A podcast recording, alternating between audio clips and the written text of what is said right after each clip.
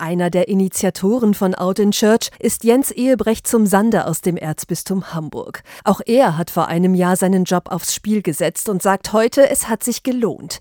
Denn seit Jahresbeginn gilt unter anderem in den norddeutschen Kirchenregionen Hamburg, Osnabrück und Hildesheim ein geändertes Arbeitsrecht. Es gibt einen großen Paradigmenwechsel jetzt, dass diese persönlichen Fragen der Lebensführung nicht mehr vom Arbeitgeber Kirche als relevant äh, genutzt werden können. Heißt, dass niemand mehr seinen Arbeitsplatz verlieren kann, wenn er er oder sie beispielsweise nach einer Scheidung wieder heiratet oder offen in einer homosexuellen Partnerschaft lebt. Die neue kirchliche Grundordnung kann für ihn aber nur ein erster Schritt sein, dem weitere folgen müssen. Weil jetzt ganz platt gesagt, äh, ich als äh, schwuler katholischer Mann bin jetzt als Arbeitnehmer akzeptiert oder geduldet oder gewünscht, aber als äh, schwuler Mensch, der in einer Beziehung lebt, eben nicht. Konkret Jens Ehebrecht zum Sande wünscht sich, dass die Kirche künftig auch homosexuelle Paare segnet. Es gibt längst in den Schubladen Entwürfe für Segnungsfeiern. Da erlebe ich aber noch viele Bischöfe, die immer noch sehr viel Wert darauf legen, dass sich das vor allem erstmal unterscheiden muss von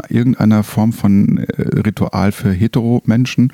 Und solange das immer noch so ist, merke ich, dass in den Köpfen von Bischöfen noch nicht angekommen ist, dass wir hier über eine Form von gleichberechtigter Partnerschaft nachdenken. Heute ist aus Out in Church eine Bewegung von über 500 Christen geworden, die die katholische Kirche verändern wollen. Ihre Forderungen haben online über 100.000 Menschen unterschrieben.